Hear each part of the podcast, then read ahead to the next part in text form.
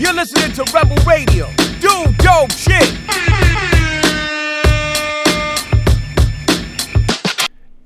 Oh, just keep talking. Just talk. Oh, hello, Hello. hello, Hello. hello, Hello. hello, Hello. hello. One, One, two, two, three. Ooh. Okay, so this is a good distance. Yeah, you're good. I can hear you. I haven't had to hold these microphones ever. because we had the we had the mic Let's stand. just pretend. Here's the mic stand. Hope this isn't distracting. Imagine if you, we should have brought Kelly. Kelly, can you hold this? Yeah, she's just holding the mic the entire time. I'm a, I feel a little loud. Turn yourself down, then. This is my Italian passion coming out. There we go. We we need to look somewhat similar in wavelength. That's yours. This Yeah. is mine. Okay. Yeah, we're good. Okay. Um, should we start? you start whenever you want, man. Hey, what's going on, everyone? It's cracking. This is the second episode of Rebel Radio. I am your host, founder of Common, Michael Patella. Welcome back. And today, you know what? Something feels off here. It does feel off. Tyler, hit the damn intro. Welcome back to the Full Depth Podcast. I am your host, Tyler Ray, joined with, as always, by handsome Mike, Michael Patella on the mic. Hey guys, what's going on? It's Tyler Ray here, the host of the Full Depth Podcast with Handsome Mike on the mic, and we are here at Sweat Fitness and Performance, our new home. Doesn't that feel nice? It's a little bit reminiscent of a of a period of our life that brings back a lot of fond memories. Now, for those of you that don't know, probably don't know because I've, I've gotten quite a bit of followers since then. Um, Tyler and I used to run the Full Depth podcast uh, back in 2016. I don't even know the years anymore. I feel like the last two years have created some sort of hole in time space that I have no idea what year it is. So it's funny that we're doing this now because I've been getting a lot of Facebook memories of our podcast way back then from like 2016. send them over. I feel like I don't get enough good. Like I get great memories, but not enough memories that allows me to really take that journey. Yeah, yeah. I mean, Send them over. yeah, it, it was a, it was a fun time. So I'm I'm here with Tyler Ray. He's my good friend, my good buddy, my confidant, my homie, Hi. my everything. Oh wow. That's a little weird. like a Boyz II Men song. It's different. I'm, I'm not going to start singing on this podcast. Thank you. Uh, yeah, but Tyler Ray is the uh, world renowned leader in jump training, jump technique, jump all star, uh, owner of Project Pure Athlete. And um, like he's he's he's one of the goats of, of, of dunking and jumping and technique and all that stuff. So we're gonna get through that, uh, and we're also gonna talk and reminisce about our podcast, the good moments, the bad moments, the fun moments, the Obscure moments. the weird. We had a lot of weird moments. I feel like just being around us is weird. Yeah, That's It- it. This I this is this is fun. yeah. That you, that you are running the show. Does it feel weird And that I'm running the show and you're not? it feels great. yeah, It feels great. I'm happy just to hang out. I've I've always been in your shadows, not because I'm Well, short. I was gonna say physically, like from a. Anyway, we'll move past that one. Yeah, please. um, so the Full Depth podcast, we had it um, back in 2015, 2016, I believe. Talk to us about how it started, why we got the podcast. if I remember correctly, that was around the time that we kind of somewhat joined forces in a sense to, at the time, uh, to try to grow, scale, sweat, fitness, and performance. No, I want to say it was before that. Was it before that? Even? Oh, yeah, it You- was before that. No, no, no. You're you're you're completely right. See, this is my. I got a great memory. This is why I need Facebook. Uh, but you're right. This was before that. We had reconnected, if I'm not mistaken. We had reconnected. Mike and I knew of each other um, from our university days. We didn't like we weren't boys back in university. We knew of each other. We had mutual understanding and respect of each other. But it was, you know, I think we just kind of went and did our own thing. I dropped in at one point. I think I reached out to you and, and dropped in at the gym and we had an opportunity to kind of reconnect and I think figure out who we both were at that time. And I think we kind of hit it off in a lot of ways in terms of the the people we were uh, in that moment of our lives. And I think it was just in conversation that we were like, hey, all of these chats that we're having right now, I think would make a great podcast.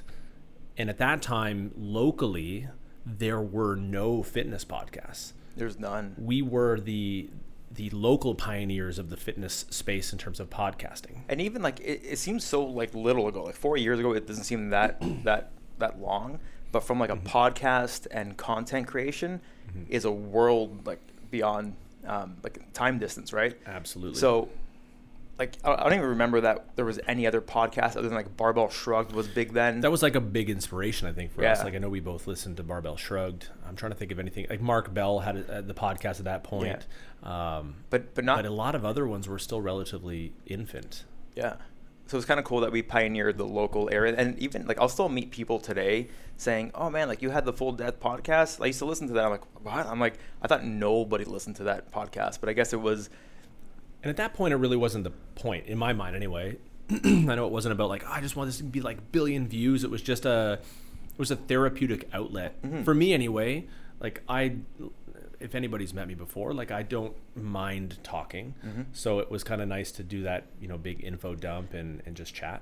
Yeah, it was nice. For you. Yeah, I mean, I think for me, it it was a it was a educational thing for me, more in the sense of like learning my voice, learning my message, learning like just how to just how to speak in front of a camera. Because if anybody speaks in front of a camera or speaks in a microphone, it can be quite intimidating. And I remember, you know, like early on. So anybody that knows me, I'm a very hot-headed, passionate Italian, and I speak very quickly, especially when I'm passionate about something. Very quickly. And so I remember like early on for the first five years, It was like the first 10 to 20 episodes. I think it was that you were trying to learn how to pace yourself. right? And so in my mind, I'm like, yeah, this is perfectly normal pace. Talking quite slow, actually. And then every five minutes, I would get this from Tyler. Putting my hand, Yeah. like, bring bring it down a bit. Um, so like for me, it was a big stepping stone into just learning how to speak, my cadence, how to how to structure my sentences, and like you would think, well, Mike, like you can't speak in real life. Well, it's it's a little bit different and it's intimidating with a camera on and like you're on the spot then and there, right? Like we, we, we don't edit this, we don't Right. like we're not even structuring the podcast. We're just talking as we go, right? So Completely agreed. And it, it is something that takes a while. I've been on camera and a microphone for years and years and years, even prior to that. So well, I, know remember even like even before like you and I reconnected, Mhm. like we follow each other on social media. I had you on Facebook, and I would always see your YouTube stuff and like your your dunking stuff, and you would talk about exercises back in like 2007. Yeah, eight. right. And I'm like, look at this guy. I know. Well, I, I look back and I'm like, look at this guy. Right. Well, look, so do- it's so super cringe. Oh, I know. It's like 22, 23 year old Tyler is even more cringe than 37 Listen, I was cringe up until last year, so Mm-hmm. you know. Um, but yeah, so so we we had the podcast. We we had some pretty great guests on there. Who was who was the one guest that you had a blast with? Like like who was the one that you're like, yeah, this this one was good. I think that like the day we spent with Pat in um, Toronto was fun. Pat Vellner, you know, one of the top two fittest individuals in the entire world, spent a lot of time in, in Toronto, and we connected via Instagram, which is cool. I mean, at, at a certain point, it was like, why not just reach out to a handful of, of larger named athletes? And at that time, I was a little bit more invested in the world of CrossFit, so Pat Vellner seemed like a perfect opportunity to get a you know a larger audience and he was a blast it was fun to kind of debrief the crossfit games that had just happened so i think that was fun Yeah, and he's a very cerebral guy, right? So like the Mm-hmm. way he breaks down the games and his training was actually very interesting to see. So like while it was a CrossFit podcast, we got to know Pat the human and Pat, you know, like the training guy and, and you know his his chiropractic schooling and I think now he's working as a chiropractor. At the Yeah, he's in west now. Yeah, he's in BC, I think. so in the bc Shout out to Pat Vellner. Patty velney alert if anybody watches the buttery bros Yeah. Um, link it right here. No, no, we're not sponsored by them. Um, yeah, so he was fun, and I think just like that road trip was fun because we went to um, Toronto to meet with Pat, and then we drove all the way to Ottawa to meet with um, Paul Tremblay, Paul another CrossFit um, goat. Mhm. Uh, yeah, that was fun. who was also fun i mean it was cool because with each of those uh, guests we did some kind of non-traditional content with pat we played some horse played some basketball we high jumped which was super random like the gym that he uh, was in had a high jump set up like inside which Yeah. i thought was like super cool which I was not good at. it was nice because i was a quite a bit better than pat at high jump Yeah, yeah. Uh, and horse which is cool as Yeah. well so i was like man you're a thousand times fitter than i am but don't mess with me in horse the two sports I suck at. Well, I mean, we were gonna do soccer, but I'm just kidding. We were never, going to do soccer. No, nobody had a soccer ball. I had one in my trunk, just waiting. And then with Paul, we went to the driving range, Yeah, which was a lot of fun and I, as and. I still sucked. That. So, but like, you, but that's not a point, right? Like you, Yeah. you just embraced it. yeah, it was it was fun. Um, made that- for that- funny content. I just enjoyed the the restaurants and the hangouts after the podcast. That's it. That's why I did it. That's why that's why I did it. But yeah, this was, that was a really good time. Um, another guest that we had on, uh, Dr. Jordan Shallow, known as the Muscle Doc online. The muscliest doctor. And what's cool is that so like back then I didn't know who he was. Mm-hmm. I remember um, you were texting me. You're like, "Hey, we're having the Muscle Doc on." I'm like, "Who's who's this guy?" He's like, "Oh, he's from Windsor. You know, he's he's up and coming." I'm like, "All right, let's have him on." Um, and and what was cool is that I just reconnected with him probably in the last year again. Um, and he was telling me that was his first podcast he's ever done, was ours. we broke his podcast cherry. So I mean, like, I don't want to take credit for his success. I will. If, Um, if one of us has got to do it. Right? Like he, he made his name on our podcast. Yeah, no, he's No. he's a phenomenal um, proprietor of the industry. Like he's he's done a lot to forward um, fitness and, and strength conditioning and coaching and So I, I recently just took um, Pre-Script uh, level one and level two this past year, and man, like it blew my brains and how smart this guy is and how he he takes very difficult concepts in training and he makes them very accessible to the layman, to the novice coach, to to me who's been in the industry for 15 years. Like I've learned stuff that I may have touched on here and there, but the way he packaged it was just amazing. He had talked about it briefly, I think, when we first met with him, that he was discussing starting or had just started Pre-Script with his partner. Yeah. It was kind of just more of a, the, you know, the culmination of all the hard work prior, and it was just starting to release at that point. So to see it kind of starting to run its course is is quite nice. I, am super pumped to see what he, what happens in the next five years with him and, and Pre-Script because it's it's one of like the leading edges of, of fitness. I think he's doing it really well, um, and I'm proud to be part of the Pre-Script community. I think it's it's a really great community of coaches that um, that want to help people and we help each other, and it's just a really good network of people that I think um, that care, which is first and foremost the important thing with with this industry. Yeah, and I think being surrounded by a group of individuals that are kind of pursuing that similar passion of yours and, and have that similar mindset is going to be um, instrumental in your Mm. continued growth. Mhm.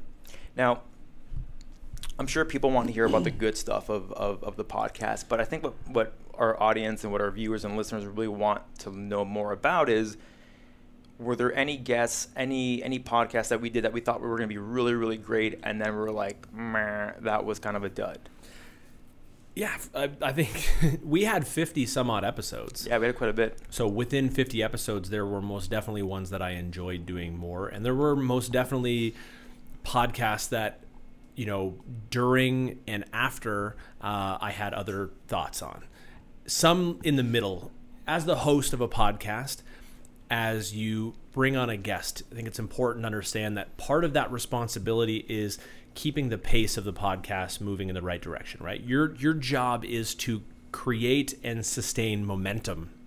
But it's very difficult to sustain momentum when there's not much coming back in the opposite direction. So one thing that I did love about you being the host of, of the podcast and me just being the face of it was that if if the conversation wasn't going that well and it was like a one word yes or no answer, I didn't have to do anything. I was like, I'm just here for the face.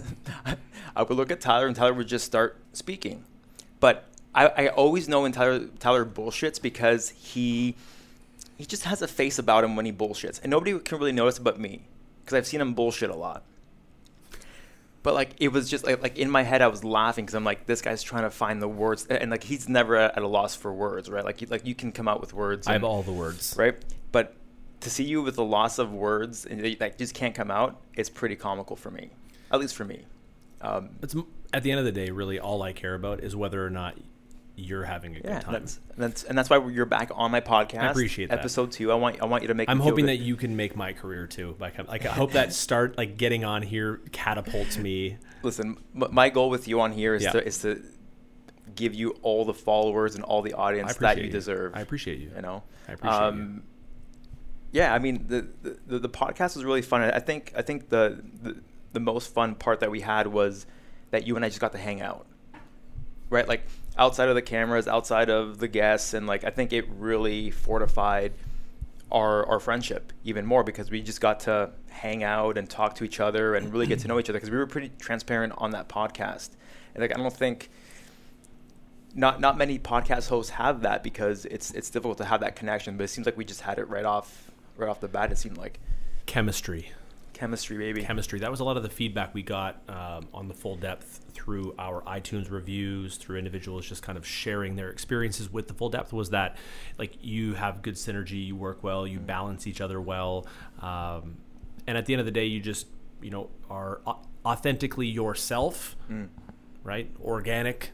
I think I think we had hemp. a pod, I think we had a podcast about that. Yeah, I think so too. Be your authentic self. You're, I can't. I don't understand how to be anything else. Um, so that's that's what I have to say about that. Yeah, cool. um, so we so we had the podcast. It was about what, what, four years, maybe that we had it, maybe a little bit less. Again, like I told you, like I feel like I don't even know what year. it's It's one- it's, just like it happened. It's one big blur. So we, we started the podcast um, before you transitioned um, into sweat. So for, for anybody that that watched or listened to episode one, I went through my backstory as, as to how I had uh, sweat fitness and performance. And at the time, we had the podcast about a year before you joined forces with me. And the whole goal um, for you to join forces with sweat was to pretty much help us scale and and sort of manage the influx of members that we had coming in and manage the staff right so i brought tyler on as our general manager and together like in synchronicity we, we really had a good chemistry of bringing on really good quality clients that till this day are, are, are, are one of my closest clients right? So um, talk to me about the transition from you know like you were doing your stuff on your own and then you kind of joined like the crossfit realm a little bit. You did some coaching there and then you joined sweat as a general manager but then you're also working um, on your own business. So kind of like talk me through that journey of, of switching and, and what made you do that. Yeah. Uh, so I have a I have a pretty diverse background of of exposure to training and coaching. So this I started personal training when I was 19 and kind of throughout the earlier part of my 20s I spent a lot of time in like the commercial gym setting kind of you know getting my feet wet by doing the the classic you know get as many clients as possible train people whenever you could right? You had the five in the morning clients and then you had the seven at night clients and you worked a shake desk the entire day serving you know banana strawberry shakes um, to kind of pass the time. And as I transitioned kind of out of that realm, I had at that time kind of begun my journey into the professional dunk scene. And people are like, what is that scene? And it's actually much more well known now within the athletic realm. And it was essentially a show dunker. I did like halftime shows and, and, and dunk contests for money and appearances around the world. And it was essentially just jumping really high and, and doing that in front of crowds of people. Well, I remember uh, working at the St. Denis Center at the University of Windsor in the field house, and I would um, do like the event setup, and, and I would just stand there and kind of. I wasn't security, but I was kind of just managing the, the field house. He's humble. He was he was the muscle. He was the muscle. And I, and I remember just standing there. I'm like, who's this guy fucking dunking on the basketball court while you were doing your like back then you were doing your your your your Track track your track practice right? But like you were done your track practice after a couple hours there and then like you'd grab the basketball with the basketball guys and you would just start dunking. I'm like who is this guy? Like I knew of you but I'm like why is he why is he doing this? Yeah. um so I, I thought that was kind of neat and then so that that you made like a career out of that or at least I mean yeah you did. Yeah, essentially, it was you know I started my own business. Um, the first kind of iteration of my business back in 2008 was a company called Project Vertical, which was I people would ask me like, how do you jump higher? And I had been training for so long, and I'd kind of taken a, a couple years of sampling styles of training and programming to figure out how to amplify my vertical. Like I was already a pretty talented athlete at that point with the track background, but really never attacked jump training specifically. Um, so I had spent about 18 to 24 months focused entirely on how do I get my number, how do I my vertical jump, how do I raise my body higher off the ground, and I did add about 11 inches of vertical in about 18, 19 months. What was your total highest vertical you've ever achieved? My highest official recorded vertical at a volleyball combine was 47 and a half inches. Now, I have plenty of footage and, ex- and experience to justify that I jumped higher at times. So I always say when people, you know, what was your max vertical? It was 48 inches, so four feet, which really puts me into some rarefied company um, over the years. There's a lot of very talented athletes nowadays that jump higher than I jumped, but I, I have that confidence of knowing that what I teach now and what I coach is something that I not only understand, but I, I felt. So I think that was a huge part of, of being able to allow me to ascend into the ranks of, of coaching kind of globally. So So like so 2008 2009 ish like you're you're like you're jumping pretty high. Um, you know, like you're, you're you're a track athlete, a, a decathlete, a pretty decent one at best. I mean, like I imagine like you were pretty good. Like you were. I was I was I was good. I, I would say that I was you know top ten kind of Canadian athlete in, in my field. I had the pleasure of training with a local kind of phenom athlete, Jamie Adjetey-Nelson. Shout out to Jamie. Jamie's the man. He was a a roommate of mine for many years, a training partner of mine for my entire time at the university, and he was somebody that was an incredible role model uh, as to what really was required to be an elite athlete. And I would say at that time in my life, I didn't have the the habits and skill set to equate to become that like elite athlete, which is why following track and field is when I really became a much more seasoned athlete. Mm-hmm.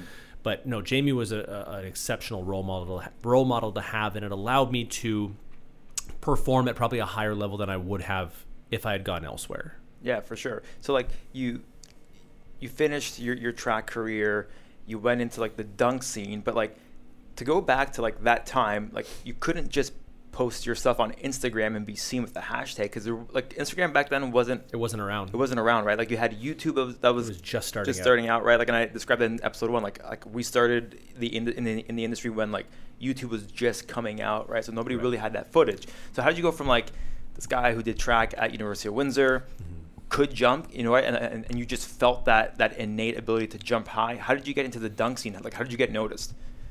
so I watched a channel on YouTube at that point, which at that point was one of like two channels in the world that posted dunkers. It was called Team Flight Brothers, and Team Flight Brothers is still owned uh, by a friend of mine, Chuck Milan, uh, out of Florida. And it was these these guys were just unbelievable. Like they were alien athletes that were jumping and putting their head at the rim and doing dunks that you know NBA players would dream of doing.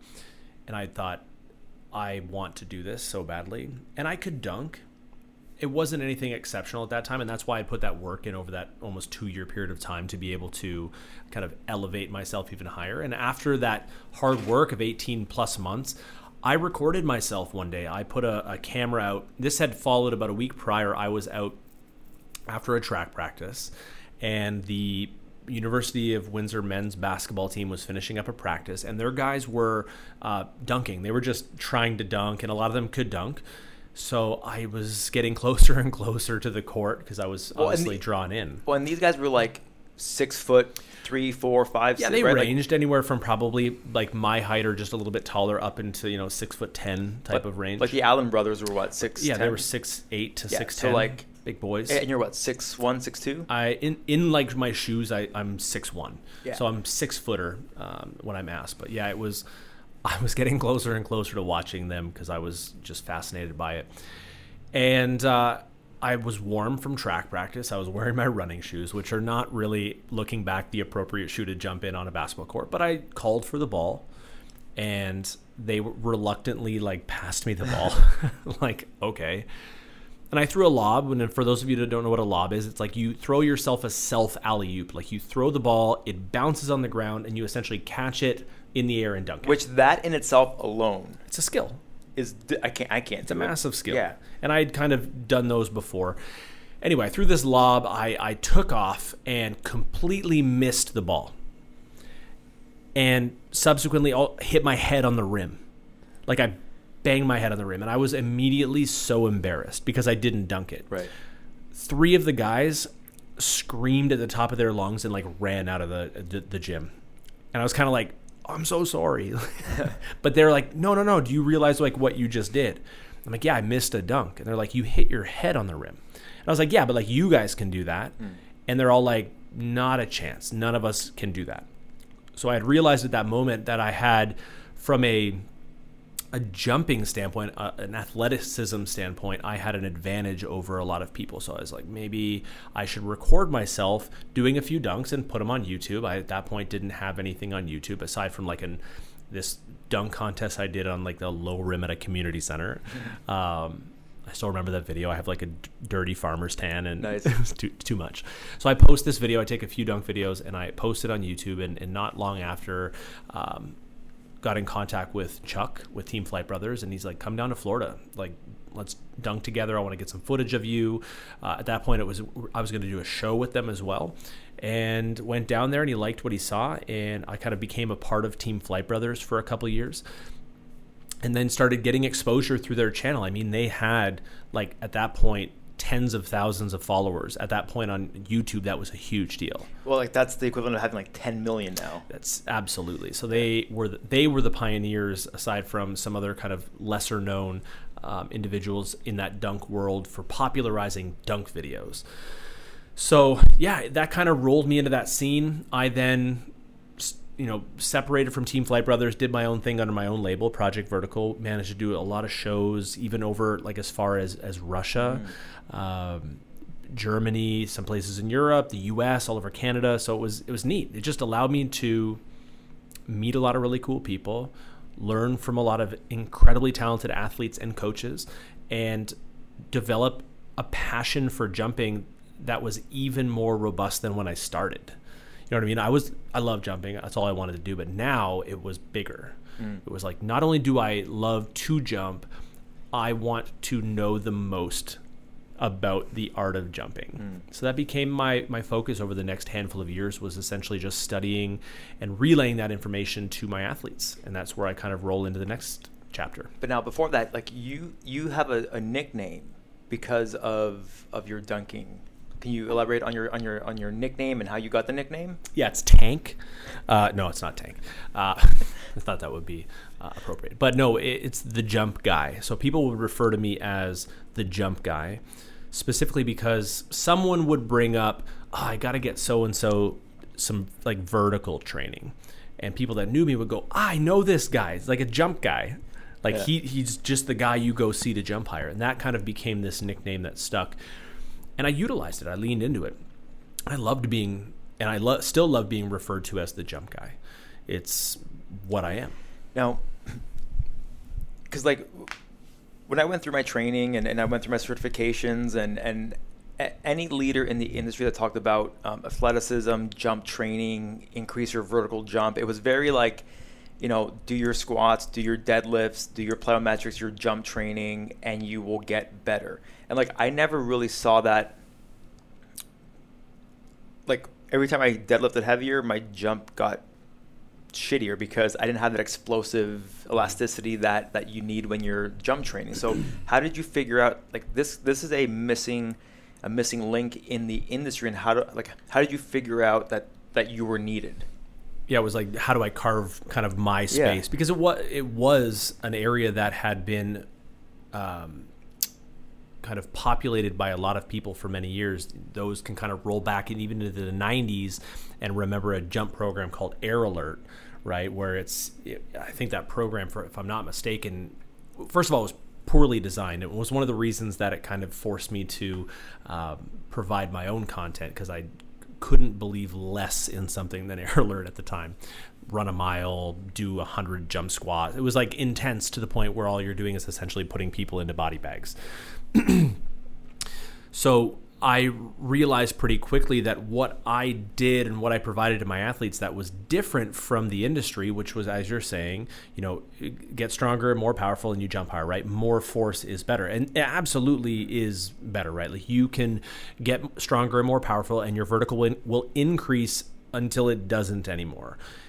And it was my my thought that there's more to this, right? People's potential and their ceiling is much higher than they give themselves credit for because at the end of the day, jumping is a skill, right? Being able to redirect your momentum off the ground is not something that everybody can do, right? I took it for granted for many years because I just did it fairly naturally, but not realizing that the best jumpers in the world all exhibited very similar positions and behaviors.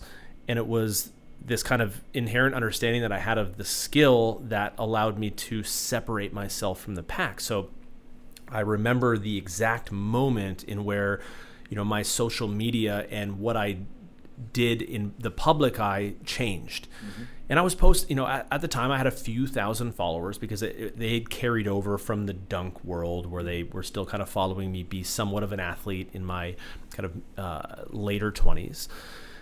And I was posting what everybody posted. I was posting athletes squatting and cleaning and deadlifting and doing lunges and, and eh, more strength and conditioning oriented. And that's a saturated, very, very saturated market. And it really wasn't where my true passion lied. I love being a strength coach. And one day I decided to just post a video of one of my athletes doing one of her jumps from a side angle. And the caption relayed a vocabulary that I'd spoke for many, many years, and I described what was happening and what we were working on.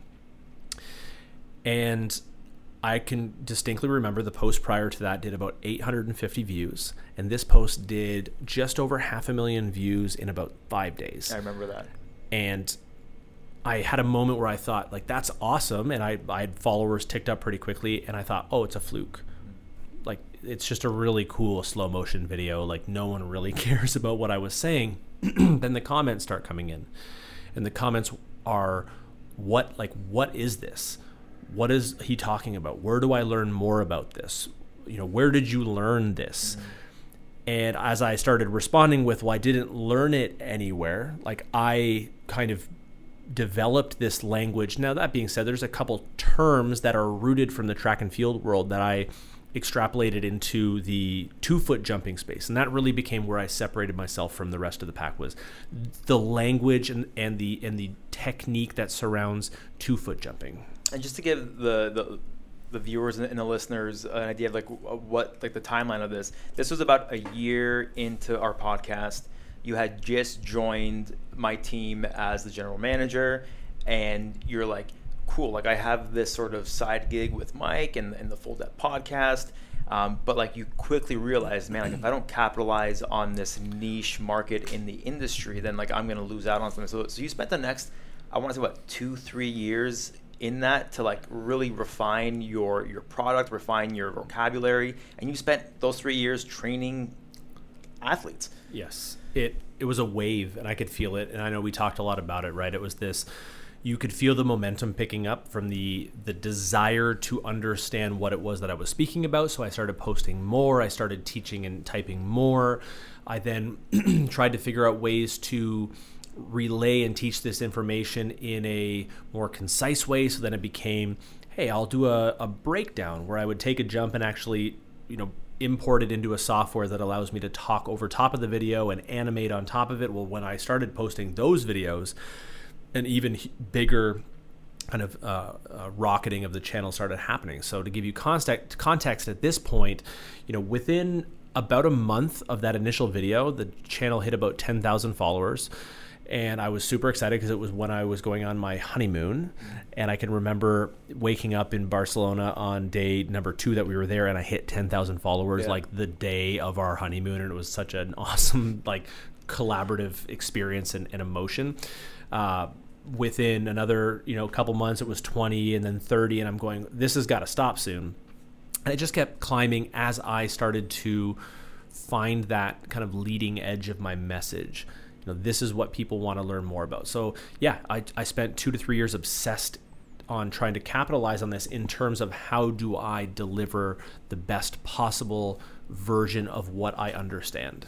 You know and that's so like this is the cool thing that you spent like two three years to sort of perfect that. But I want to say like even longer, like since you were 19.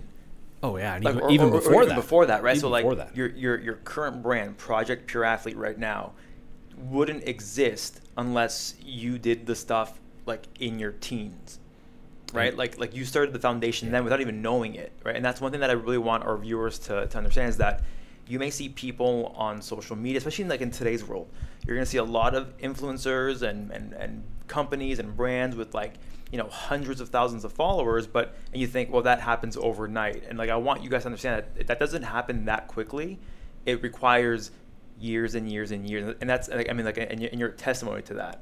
Absolutely. It was one of those things where, as it was happening, I had to continually remind myself of what led me to that moment in the first place. And it wasn't a focus on trying to get more followers, it was just doing what I knew I did well and being passionate about it and being honest about it. And, you know, you talk about being your like authentic self. No better medium for me than being my authentic self than when I'm in the mode and zone talking about jumping mm-hmm. that flow state of just you know i'm connected to my message it feels like i can't speak a single word out of place because i love understand and respect the medium of jumping so much so yeah it grew as a result of that and you're absolutely right. There are a lot of people out there that have grown a, a large following and a strong business model off of their passion over years. There are also people out there that have capitalized on the social media monsters and utilize that to grow quite quickly. And I think that in turn can also provide a falsified view of what being a professional is, mm. right? Where for a long time it was like, unless you had X number of followers, you're not deserving of my attention. And I think that is also a very poisonous concept in which I hope we start to learn more and more about. It. And I think we're starting to see more and more individuals understand what social media actually is. Mm.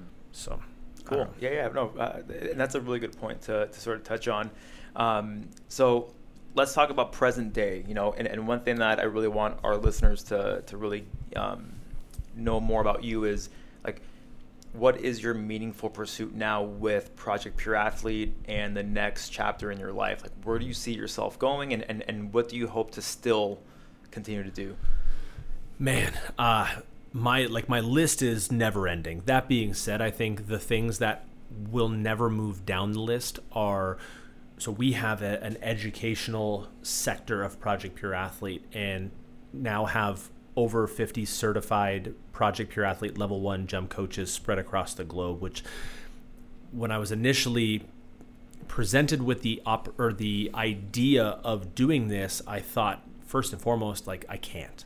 I had that moment where I thought about, well, like who am I to start some sort of certification program, right? This is not an accredited program by a university, so it shouldn't even exist. But at the end of the day, I was constantly reminded about the fact that I had a very unique product. I had a very unique kind of framework of, of um, information that helped people.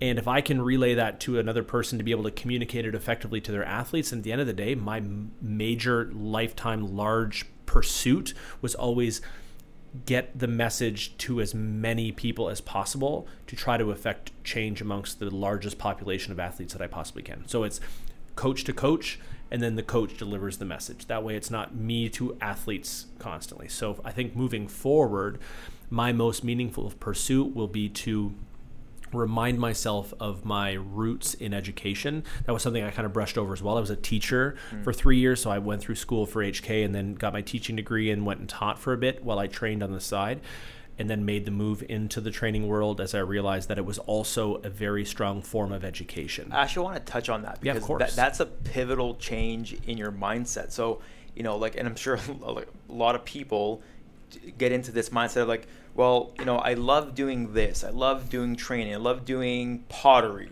But they're like, I can't make money doing that. So let me get a safe job. Let me get a job that pays the bills and, you know, it creates this this white picket fence life and then down the road you're like, well, this isn't what I want to fucking do. So like, talk about that a little bit and how that kind of like like you tried that, but then you're like it, like jumping just kind of came out of you even more. Yeah, I think I've I've always been an individual that has not been afraid to trust my instincts in the moment. I'm I'm quick to learn, fail, and pivot, and really not let it affect me that much. And that's something that I think was built through a lifetime of just necessary resiliency, my own personal history, etc. So when it came to the working world, I had no problem trying something, seeing how it felt, and then following the emotion that that it provided to me. And if that emotion wasn't immediately like, I want to always be doing this, I had no problem going to the next thing because it was a skill acquisition moment for me. I'll just learn something else. I'll just do something else. The only thing that never left was this desire and passion to help people become better athletes and jump higher. It's just something that I always did. So I started asking myself, well, what do I think about all the time? What do I keep coming back to? And it was this. It was jumping. So I said, well, what the hell am I doing? Why don't I lean into it as best as possible? And at the at the time, when I had initially, you know, stepped kind of essentially st- fully stepped into that area of my life, I didn't have the support around me. And I stepped quickly stepped back out. I got scared and it was like I, I wasn't supported, so I couldn't do it. In the moment, I felt like I couldn't do it. And I finally reached a moment in my life where I realized that it's not about that. And yes, it's great if you have an awesome support team around you. And I and I truly believe that if you're pursuing what you like, that that support team will find you. And that's what happened to me. Is you know my wife Kelly is the most unbelievably supportive human being and, and one of the nicest people you will ever meet in your entire life mike. I know you'll vouch for that. Like mm-hmm. she's a, an incredible human being. Mike was a, a very staple person for me in this transition into like the next part of my career was like you you provided the the the framework you provided the support to say listen like you do need to follow this. Like yeah like you're working with me but the ultimate end goal you kind of always knew what it was. Mm-hmm. so you know that's something that and I, and I to date you know still am very very very fortunate for that. Um, but uh, you know long story short it's I didn't have an issue with following my gut. I would rather, as cliche as it sounds, right? I'd rather make no money doing what I love than make a lot of money doing what I hate and draining that kind of life force from me every single day. So I'm not going to say that jumping, all puns intended, jumping into this pursuit has been all sunshine and rainbows, right? Uh, it hasn't. It's had its unique struggles anything that you want to pursue that is for yourself will always present hurdles and it's up to you whether or not you want to learn how to hurdle or you want to crash and burn. And i just kept i kept training i kept learning i kept i kept moving. And, and here here's I, here's here's where i am. And like i know you'll understand what, what when i say this how like if I if I spoke about like my goals, my dreams, my business endeavors, the the common question I get from loved ones, from friends, from those that care about me is, well, how are you gonna make money doing that? Mm. And like that was never a thought in my mind. I'm like, oh, I'll just do it. I'll just make it happen. I'll I'll make money somehow, right? Like I never had that that that sort of um, fear of not making money doing it, right? Like I can support myself no matter what, as long as I have the passion and the heart in it. That's required. To to have your own thing, what's required is that mindset. Mm. That I know I will find a way to make money. Yes, you want it to be leaning on the back of your passion, but having the confidence of knowing that if something for some reason doesn't work out, I will know how to land on my feet and that's something that I, I always had the confidence and i know now if for some reason something happened in which i wasn't able to continue to pursue this i would be able to pivot and move and push forward. The lessons that i've learned through the adversity of, of growing this are invaluable. They're invaluable to my professional career. They're invaluable to my personal life. Uh, and, and that's I think what I appreciate the most out of the whole thing. Cool. So you know you're you're what almost 15 years in the industry you're about what six years with Project Pure Athlete as as a company as it is now, right? Is that would that make sense or like? I'm I'm 18 years now. 18 years, yeah. Right, 19 to yeah. 37. So I'm 37. I know I look super young. I thought you were 34. That's okay. I shaved the gray out earlier yeah, today, but smart. yeah. So ni- uh, 18 years uh, as a trainer coach, and the business was 2011.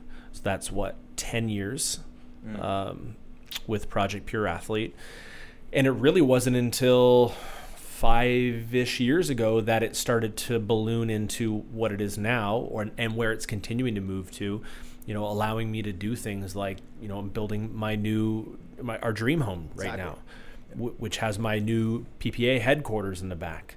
Uh, I'm realizing some some dreams of mine through um, accomplishing a, a, lot and I have to remind myself that it's okay to celebrate those accomplishments at yeah, times. and, and, and look down the mountain and see like where you came from, right? Like Mhm. you know, my, my, my first episode was started from the bottom, and I'm here, and now we're here. Mhm. I mean, like same thing with you, right? It's like you started at the bottom, and you sort of worked your way up, and now you're able to provide for your family, and, and that's one thing that I think is super cool. Is that yeah, it's it's it's awesome saying I have this really dope business, I help people jump higher, but I think what's even greater is that hey, you get to support your wife, you get to support your little son. You know, shout out to Jordan and Kelly because they're they're they're they're awesome. hey, buddy. Um, he, he's probably listening to this before bed, right? But like that is the meaningful pursuit in all of this, right? Like you're able to create a life that you've always dreamt of, and now you have this awesome, you know, uh, home gym that you're you're you're in the midst of, of building, right? And that's gonna be your your headquarters. So I think that's just gonna escalate your your brand even further, right? So because you do the the the jump certification now with with with what 50 coaches you said Yeah, we have just over 50 now. right? And you also do like jump overhaul, which means that like you travel around. What you went, you went to Florida, you went to California, like you've been you've been places to All help around, people yeah. jump higher, right? And I think that's what that's what sets you apart is that you know like you're you're good technically from the science part of things, but I think what people don't understand is that you know I, I think that that goes for all coaches. Like you can know a lot of book smarts. But you just have a way with words and with people, right? And I think what, what makes you a lot a lot more different than most coaches is that you don't really coach the the technique part you coach the athlete and that's a whole It's a different great point. setup Yeah, and that's I think something that I've received as feedback and and you know really really appreciate is that my communication skills are strong and I think when someone asks me especially a young coach they say what's the most important what should I be focusing on to be successful as a coach? And I said develop your ability to communicate. And I think in any area of your life anybody listening no matter what you do the better you communicate the further into whatever you do you're going to make it. Guaranteed. That's the common thread that i think ties most quote unquote successful people together is how well do you communicate your message right? It's not always the smartest in the room. It's the one that people want to listen to the most mm-hmm. right? It's it's not the like you're saying it's not it's not necessarily always the most technically scientifically talented individual. It's who makes it understandable and kind of palatable for mm-hmm. um, the every person mm-hmm. So i think it's a good time to wrap it up um, if somebody wants to um, hire you learn more about you plug yourself like everything you want to say say it now Yeah, uh, you can follow me on OnlyFans. Uh, no, you so Instagram, um, TikTok, and YouTube at Project Pure Athlete. It's pretty pretty straightforward. You can look for the black and white. That's the brand. Um, and really we post a lot of uh, somewhat almost daily almost daily free content a lot of teaching and coaching content breakdowns and essentially everything that you would pay for from me is available online for free somewhere uh, we also have a great series of general training programs, uh, PDF ebook programs that you can purchase, and remote training as well for athletes out there that are looking to um, really separate themselves from the pack. We love all of our athletes. Shout out to all of the Team PPA athletes. awesome well tyler it was great having you on uh, the second episode of rebel radio Hey. And for all our listeners, you can check us out on Spotify, Rebel Radio. We have a podcast every other Thursday. You might be in a returning guest more than well. Dep- I would be privileged. It, it depends if the audience wants you back, uh, but I think we'll have a reoccurring segment. The Tyler Ray Show.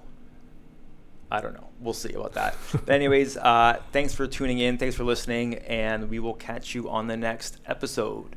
Keep raging. Much love. Peace. Peace.